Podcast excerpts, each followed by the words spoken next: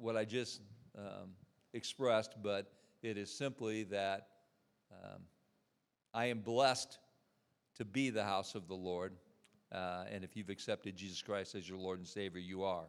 If you have not accepted Jesus Christ as your Lord and Savior, please do so. It is the power that will free you from the powers of this world and will give you the freedom to live a life of fullness and joy as we await the perfection of that fullness when Christ comes again, and we will be united with our family of God, with our God for eternity. Even with all that goes on in this world, and it is hard to read the newspaper, it is hard to listen to the news and not get depressed. The only protection against that is to know that we have a God who loves us, who is with us now, and has plans for eternity with us.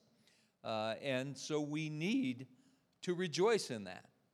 And if you have a loved one who has not come to know, they need to see in you that joy. They need to see in you rejoicing even in the presence of these sufferings, because they need to see that there is an answer, and they need to come to know that God is that answer. And the best testimony of that is our lives. And so when we live in a life that succumbs to the pressures and the struggles of this world, we are failing to give that testimony that God desires of us when he came to reside in us. And we need to live that. And so I say, it is great to be the house of the Lord. And that's why I've always felt total peace with wherever we are worshiping. I don't care what building we're in, and I've never cared that we get shuffled from one building to another, because this building is not the house of the Lord. We are, and we need to rejoice in that. Today, I've given my title to my message, Great Expectations, Great Anticipation, because I can't help but have great expectations and great anticipation when I read about God, what God has planned for us for eternity. Last week, I covered Revelation 19 and discussed the description of the New Jerusalem as the bride.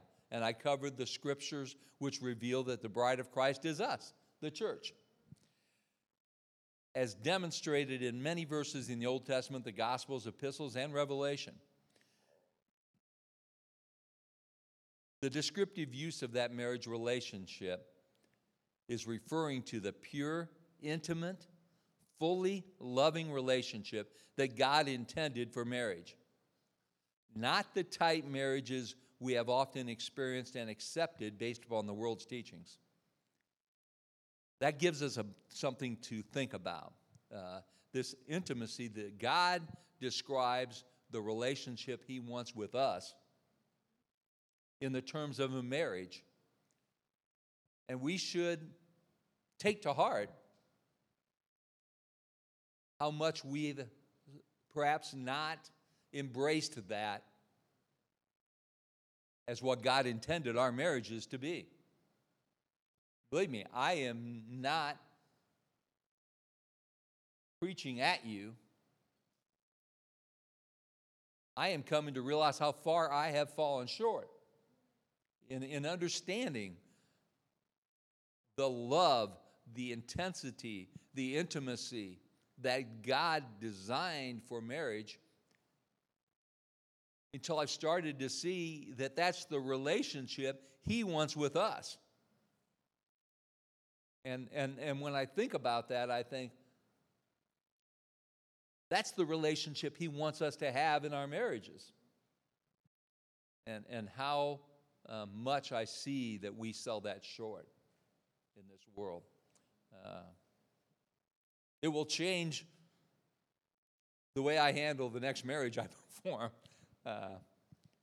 because he's instilled in me a greater love, a greater respect for that.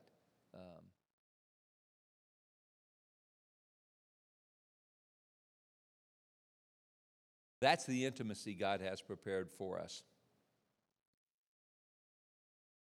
This week, the lectionary calls us to another verse in Revelation, and so I'm going there. Revelation 22. It has us working from select verses in that, verses 12 through 14, 16 through 17, and 20 to 21. And so I'm going to teach specifically from those, but I am going to cover those that are omitted in the lectionary, and you'll learn why as I go through this. But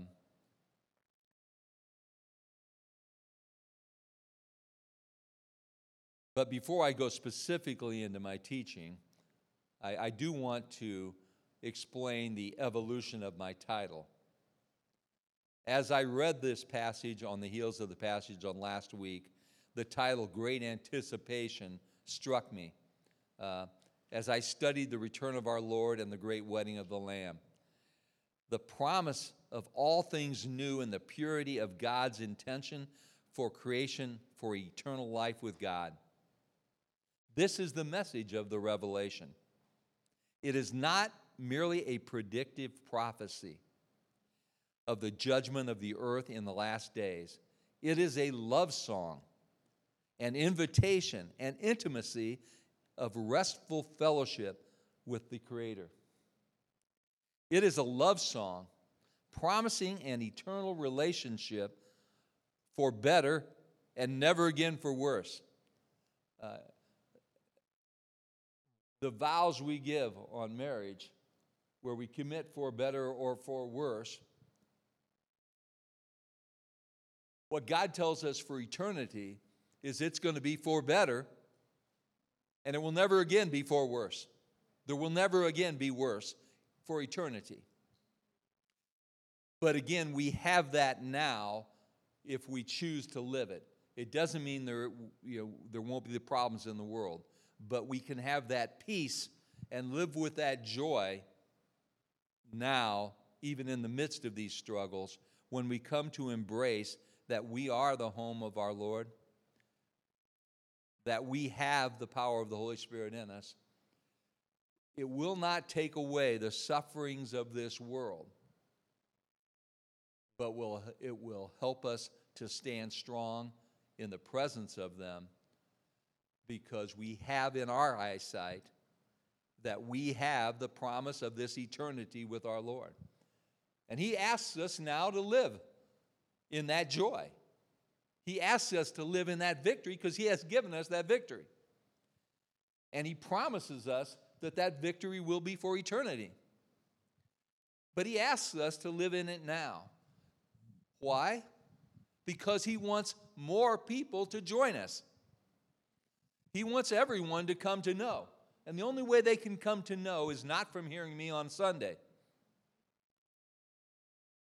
The only way they can come to know is to seeing you every day, living it, living that faith, living that joy. That's why He gives us this great revelation. It's not so we can look forward to it alone. I think He wants us to be looking forward to it, but He doesn't want us to be waiting for it. He gives us this so we can rest in that promise and rest in that assurance and stand strong in the presence of any attacks that Satan and the leaders of this world want to put on us. But He gives us this love song promise so we can know the depth of His love and what is waiting for us and what we can experience now if we will just embrace it. So as I was reading these things, how could I not read them with great anticipation and great expectation? Let's hear the promise in the verse that we're doing this week.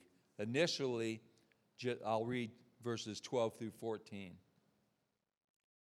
Look, I am coming soon. My reward is with me, and I will give to each person according to what they have done.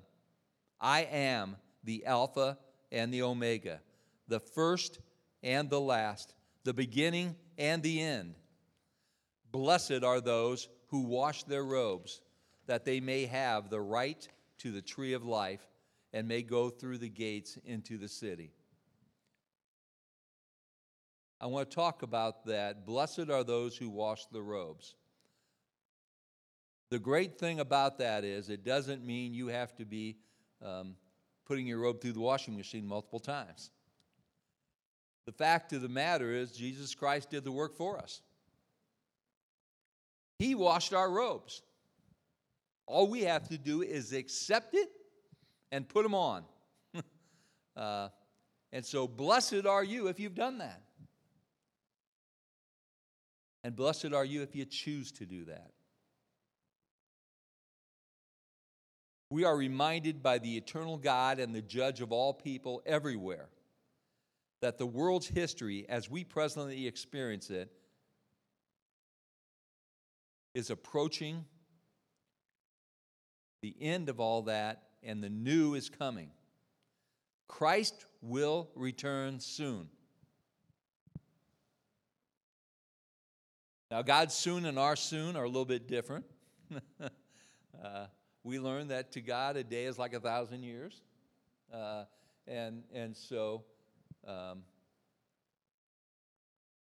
I pray that whatever time it takes,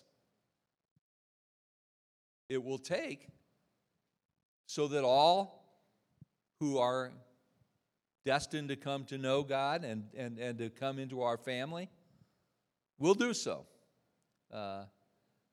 So we can be patient if we embrace the knowledge that we have it in us now, and we can live in it now. Yes, we can live with great expectation and great anticipation for the day when all of those in white robes will be raising their hands and praising God for eternity.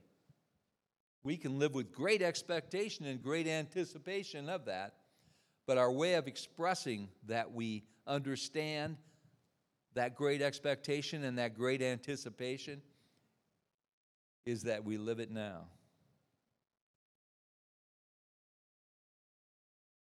I want to briefly cover Revelation 22:15, 18, and 19, which are the verses which the lectionary omitted. And I want to discuss them. I think there's a reason why they omitted them, because the goal is to restrict the teaching to, I think, that positive focus. And these other ones take a lot more study. I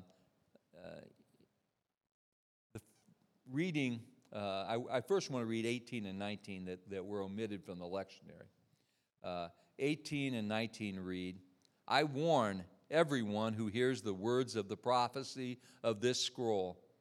If anyone adds anything to them, God will add to that person the plagues described in this scroll. And if anyone takes words away from this scroll of prophecy, God will take away from that person any share in the tree of life and in the holy city, which are described in this scroll. I'm thinking, and I'm going to teach on this? That's scary wording if you read it as a threat. I want you to know I've studied that in depth this week, and there is a dispute as to whether this warning applies only to Revelation, because it does say the prophecy of this scroll, or to the entirety of Scripture. On its face, it appears to only reference this book of Revelation, because it's referencing this scroll and other wordings of it. However, I think it's a good warning to the teaching and application of all Scripture. A good analysis of the value of this warning was found in a site I went to called Daily Verse. And if you go to our website when my teaching is posted, I provide you the site to go to that. But their explanation of this is, if any man shall add unto them, they say, those who allow this book to form a basis of unbridled fancy or a ground of bitter dispute and controversy cannot be excused from serious blame and fault. Certainly, the importing of whole systems of theological speculations must be seen as forbidden. Wesley understood the prohibitions as applicable to the whole New Testament. God's Word is neither a human discovery nor a human invention. We should recognize such truth in all our studies of the Word of God. These words are solemn protest against the spirit which handles rashly or deceitfully God's Word. Any violation of God's Word, whether by adding to it or taking from it, or by making one's wishes the parent of his interpretation, is strictly prohibited. The tendency of people to violate the Word of God evidently underlies the efforts of some to make these verses not the words of the apostle, but of some later scribe, anxious that none should alter the book in the days to come. That is the teaching, and what I draw out of it is something that I've always been intimately concerned with, and that is the error of reading into Scripture what I want to hear. And I want you to know I fight and I wrestle with that to make sure that I don't do that. And I pray to God constantly, don't let me interpret this just the way I want to hear it. Let me read your Scripture and open it up to me the way you want me to hear it and what you want me to gather from it. And I think that's what this warning is more about, is not reading into things other than what God is saying. Take it to be what it is and embrace it. And as I was reading it, I can recall, and one thing the reason I don't teach from Revelation much is I find that the book can be controversial with so many people. And when I read that in this writing by the Daily Verse that we're not to use the Bible as a weapon to fight with people about. We're not to use it to speculate about things. And as I've said, the book of Revelation is not for something where we can predict what the signs and symptoms are of the end times so that we can know when it's happening. We're to be looking forward to it. We're to be excited about it. We're supposed to live in great anticipation of it. And we're supposed to hope it's coming right now because we're looking forward to what it will be. But part of us is supposed to, as I said, not hope that it's coming right now because there's still people we want to get to join us. And so we want to have hearts that want everybody to be involved. However, if it happens right now, I can trust God that everybody's on board, that he's going to have on board. So I trust God with that. But what I don't worry about is when it's going to be. I just know the promises it will be, and I can count on that. And now in the meantime, my job is to worry about now. My job, and when I say worry about it, I don't mean worry. What I mean is to focus on now, because my job really is to not worry, because God's got that handled. And that's where the peace of God comes from. We read these promises, and God gives us these promises so that we can have peace. As Jesus said before he left this earth, in this world you will have troubles, but take heart, I've overcome the world. And that's what we have to remember. In these light and momentary troubles we have these promises that God wants eternity with us in an intimate marriage relationship. I mean, wow. The reality is he wants that with us now. And he will give that to us now if we live within it. And so, again, I'm not preaching to you. I'm preaching to my own heart, to have my heart and my mind embrace this, to know it, to accept it. And that's why, frankly, I'm always thankful that I get to do these teachings because it helps me put this into the depth of my heart where it can become more automatic that I think this way, that I act this way, that I respond, because the more I study. I want to keep this in mind about this as I go to the other verse that wasn't in the lectionary. And by the way, I wanted it not in the lectionary because I don't want to teach on this verse. And that's why I'm going to teach on it, because I think part of this warning is we're not to avoid ones that challenge us, that challenge our present mind. And so verse 15 is one of those. Because as we're talking about this great city of living with this intimate relationship with God, we hear these voices that outside are the dogs. First off, I don't like that reference because I love dogs and they shouldn't be on the outside. They should be on the inside. But I don't think he's talking about the dogs' animals. Outside of the dogs, those who practice magic arts, the sexually immoral, the murderers, the idolaters, and everyone who loves and practices falsehood. Now I hear that and I see myself. I hear that and I see loved ones. And I hear that and I don't want to believe that they would be outside. And personally, I don't want anybody outside.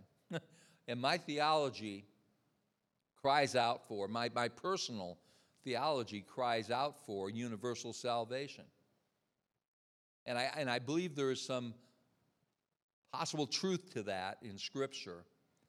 But I always caveat by saying, listen, I'm not saying that that will automatically happen. And I do teach you need to accept Jesus Christ as your Lord and Savior. You need to accept that invitation. But personally, I want you to know I have this hope in my mind that when the dead who haven't accepted Jesus Christ as their Lord and Savior are faced with our risen Lord, they will be able to say, I believe, and that will be good enough. I hope for that. But I don't teach that as truth because I can't fully establish it. And that is why when I read this, it makes me wrestle with my desired theology, and I have to teach that, you know, there are many other places, by the way, that also would seem to indicate that some people will just never choose to accept. And, you know, my heart hurts for that. And I think my heart's supposed to hurt for that. I think I'm supposed to hope that there will never be anybody who won't accept. But elsewhere in Revelation, we will see that there's, you know, Christ comes riding out on a horse with his armies behind us, and I certainly want to be part of that army. But that the beast, symbolizing Satan and the powers of this world, rise up and has an army with them. And so I have to accept that there may be people at that point who will choose to join that army. And so there is a chance that they will be in that. But then there's also references that they will be thrown into the lake of fire or that they will be consumed. And then I think, so who are these people outside then in this eternity? So these are things that I can't ignore, but I have to wrestle with. And we have to wrestle with. But we can also put them in a posture that it provides motivation for us to, one, to make sure we're not there.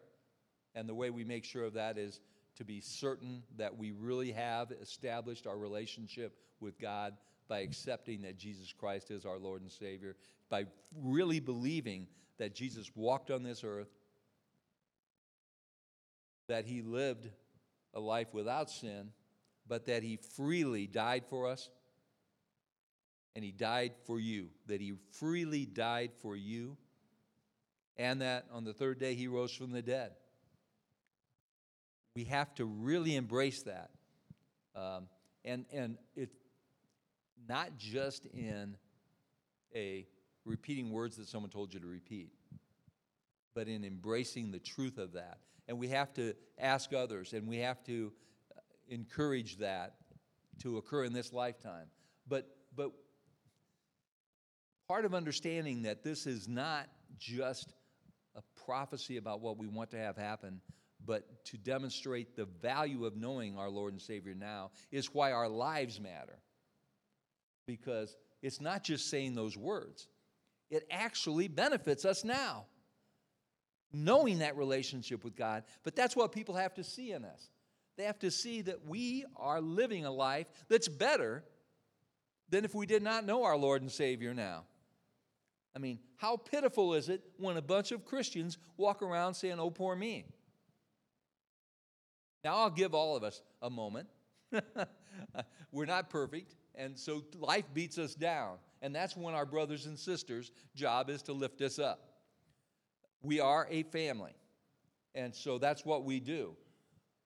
But what kind of a testimony are we giving the world when we Christians are bemoaning and crying and complaining and living an "oh, poor me" life, and then saying, "Oh, do you want to believe?" And they go, "Believe in what?" And so that's why it's so important for us to embrace these things and to take them in so that we live a life that has the power in it that reveals that we know the one true God. Knowing these promises, finding these things out, is how we get there. It's how we have that depth.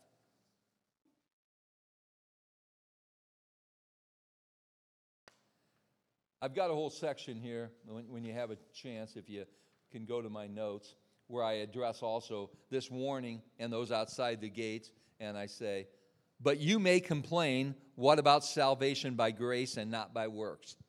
And I want you to know that's where my I'm all with you on that. My objection is, hey, I'm not saved by my own works. I'm saved by your grace. And that's true. And I've got a whole section that talks how to reconcile those things together. But, you know, frankly, it took me half a week to study this, and so I can't cover everything I've studied. But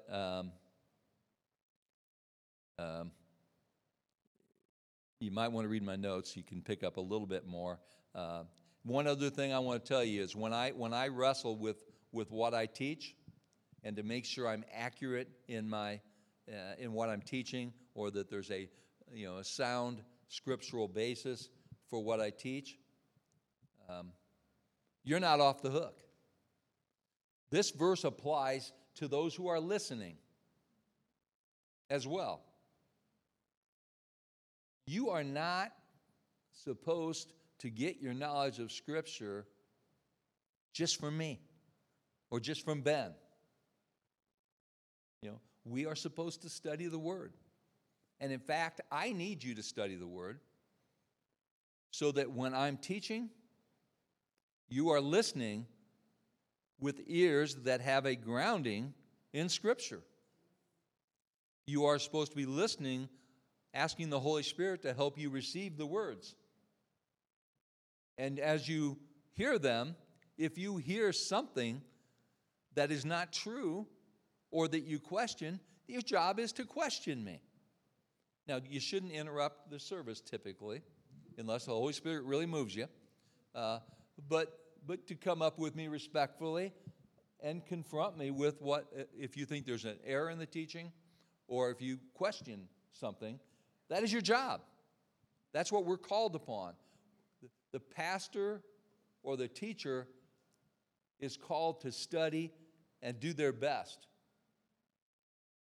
But the body is called to also seek to know. And how do you know if you don't study? And you need to study so that you can test and approve that what you're being taught is accurate, so that you're not being led astray by a charlatan, a fancy talker. You are supposed to be listening with ears to hear and hearts to process and minds to think through. And also, by the way, you'll get more out of it if you've done that, if you've got that grounding in the study. You can come and learn and come to have a relationship with God through just listening to the pastor. But it is so much better if you study it yourself. I love Ben's teachings. And I take all kinds of notes because my own grounding in Scripture helps me to understand where he's coming from and what he's doing. And my heart, the Holy Spirit in me, rejoices and dances when he's really on all cylinders and teaching a point that is really significant. But that comes from being grounded in the Scripture. And, there's a joy in that. And that's what we're trying to do. It's my custom that before I teach, that I pray for the guidance of the Holy Spirit in delivering my teaching. I ask if I'm planning to speak anything that is contrary to God's words as He intended them to be delivered, that those thoughts would be erased from my mind, that I wouldn't be able to read them from my notes, that I would skip over them. I ask for the guidance of the Holy Spirit in that way so that I do not deliver something that is inappropriate.